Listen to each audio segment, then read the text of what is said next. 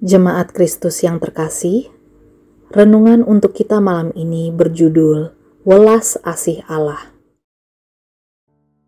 Dan bacaan kita diambil dari kitab Yeremia. Beginilah firman Tuhan.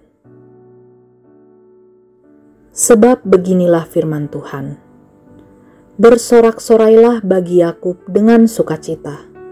Bersukarialah tentang pemimpin bangsa-bangsa kabarkanlah, pujilah, dan katakanlah, Tuhan telah menyelamatkan umatnya, yakni sisa-sisa Israel. Sesungguhnya, aku akan membawa mereka dari tanah utara dan akan mengumpulkan mereka dari ujung bumi.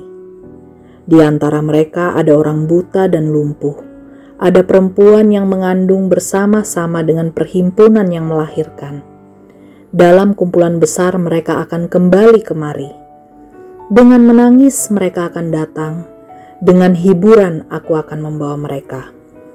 Aku akan memimpin mereka ke sungai-sungai di jalan yang rata, di mana mereka tidak akan tersandung.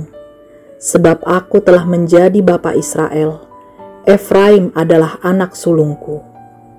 Dengarlah firman Tuhan, hai bangsa-bangsa, beritahukanlah itu di tanah-tanah pesisir yang jauh. Katakanlah, dia yang telah menyerahkan Israel akan mengumpulkannya kembali dan menjaganya seperti gembala terhadap kawanan dombanya.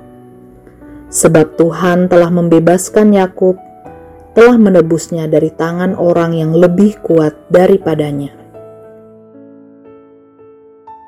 Jika kita melakukan kesalahan yang fatal kepada orang tua kita hingga membuat mereka marah dan menghukum kita, pasti akan muncul rasa bersalah dan kecewa pada diri kita sendiri. Apalagi jika misal contoh, ayah kita mendiamkan kita karena kesalahan yang telah kita lakukan.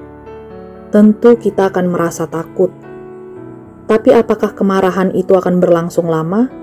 Tentu saja tidak seperti marahnya orang tua kepada anaknya. Seperti itulah Allah memperlakukan bangsa Israel, seperti perikop di atas.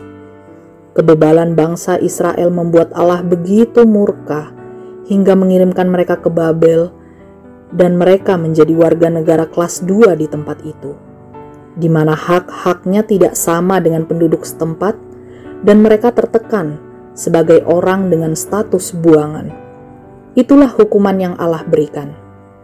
Tapi karena begitu besarnya kasih Allah akan bangsa ini, sekalipun Ia telah menyerahkan bangsa ini, Ia akan mengumpulkan mereka kembali, seperti gembala yang menjaga para kawanan dombanya, seperti yang dikatakan di ayat 10. Seperti itulah gambaran Allah yang kita sembah. Ia dapat marah dengan tegas menghukum anaknya yang melakukan dosa dan mengabaikan perintahnya. Namun di saat yang sama ia juga Bapa yang lembut, yang akan merangkul kembali anaknya yang telah terjatuh. Marilah kita memaknai kasih Tuhan ini dengan penuh hikmat dan selalu berusaha untuk tidak mendukakan hati Allah. Ia Allah yang pemurah, lemah lembut dan penuh kasih tetapi ia pun Allah yang sama, yang maha adil dan membenci dosa dan kesalahan. Demikianlah renungan malam ini. Semoga damai sejahtera dari Tuhan Yesus Kristus tetap memenuhi hati dan pikiran kita. Amin. Jemaat yang terkasih, mari kita bersatu hati menaikkan pokok-pokok doa yang ada dalam gerakan doa 21 GKI Sarwa Indah. Mari berdoa.